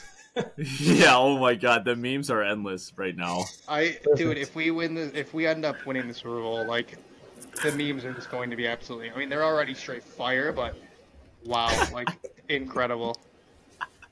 the next four games until we see everybody next week. The next four games tomorrow at Chicago, Saturday against Tampa Bay. I want to say that's Kids Day. Uh, Tuesday Oh, against Anaheim, and then Wednesday against the Kings. Uh, real quick, we'll go point projections. Ryan, out of these four games, when we talk next week, what are what's your projection for points? Uh, four. Eric, what do you think? Uh, four is probably reasonable. I mean, they'll, they can follow the pattern of, of what they've been doing. Yeah, I'm going to go with four as well. Seems like there's a couple winnable games in there and a couple games that we'll lose. And then we'll probably do the opposite of that anyways because that's how this team goes. So Yeah, I mean that Tampa Bay game being a kids game is definitely a loss because Oh, every dude. kids game they just they, the kids can go to hell, I guess. The, the Sabres motto is "fuck them kids." Yeah, for sure. I feel like I do see those memes every single year. To be honest, now that you say I'll, that, I'll post one when they lose. I'll, I'm, I'm good for it. I got it saved. I got it locked and ready. Brutal. Remember All when we right, were fellas. talking- Oh, sorry. no, go ahead. You got anything? Yeah, remember the beginning of the season, Vasilevskiy was out, and they're like, "Oh man, this is our chance. We could take over Tampa Bay." And Yeah. whoops. Well, we were saying to trade uh, UPL there, and now we fucking need them. Oh man. oh, We're like, God. let's trade UPL there because we got we got Levi and we got Comrie and they'll be our one A one B and now it's just like a total disaster, I guess. But Yeah, brutal. All right. Well, I'm just gonna do one real shout out here before we go. Shout out Eric. Thanks for coming on the show here. We'll definitely, you know, we're gonna be getting you on for for future episodes, anyways. But it's good to inject that little bit of turmoil here and there. So we appreciate that. And uh, any any you got any shout outs, Eric, before we go? Before we head out? No, but I guess if if I wanted to make one, it would be to uh, to Randy. Uh, for a while there, he was really uh, he would tell me when you guys posted the show, and you know, so we we'd listen to it at work together. Uh, so shout out to him for uh, always being there for you guys up until recently when it's been like a chore to do anything involving the Sabres. How do you think Yeah, the Sabres are not helping our listenership. Yeah. Matt'll be like, are we? Matt'll be like, are we gonna record tonight? And internally, I'm like, before I reply, I look at my phone for five minutes. I'm like, I really don't want to. Yeah, I don't blame you. I, I I'm just a little confused. I, I don't know who Randy is. Are you talking about Showtime? Yeah, that's the one. You might remember him from all the stuff in his pocket at my wedding. Oh yeah, Randy's a good dude. Randy's a good dude. So appreciate Randy. Um, shout out to, to Randy, best roller hockey player ever, apparently. And uh, all right, and uh, we'll see everybody next week. But you know what to do. You already know. If you're watching on, on YouTube at Saber Spot, let's just bring that sucker into view here. There you go. At Saber Spotlight. Um, check us out on Twitter. Uh, and we'll see everybody next week, hopefully after some wins. Peace out. Yeah, thanks, See ya.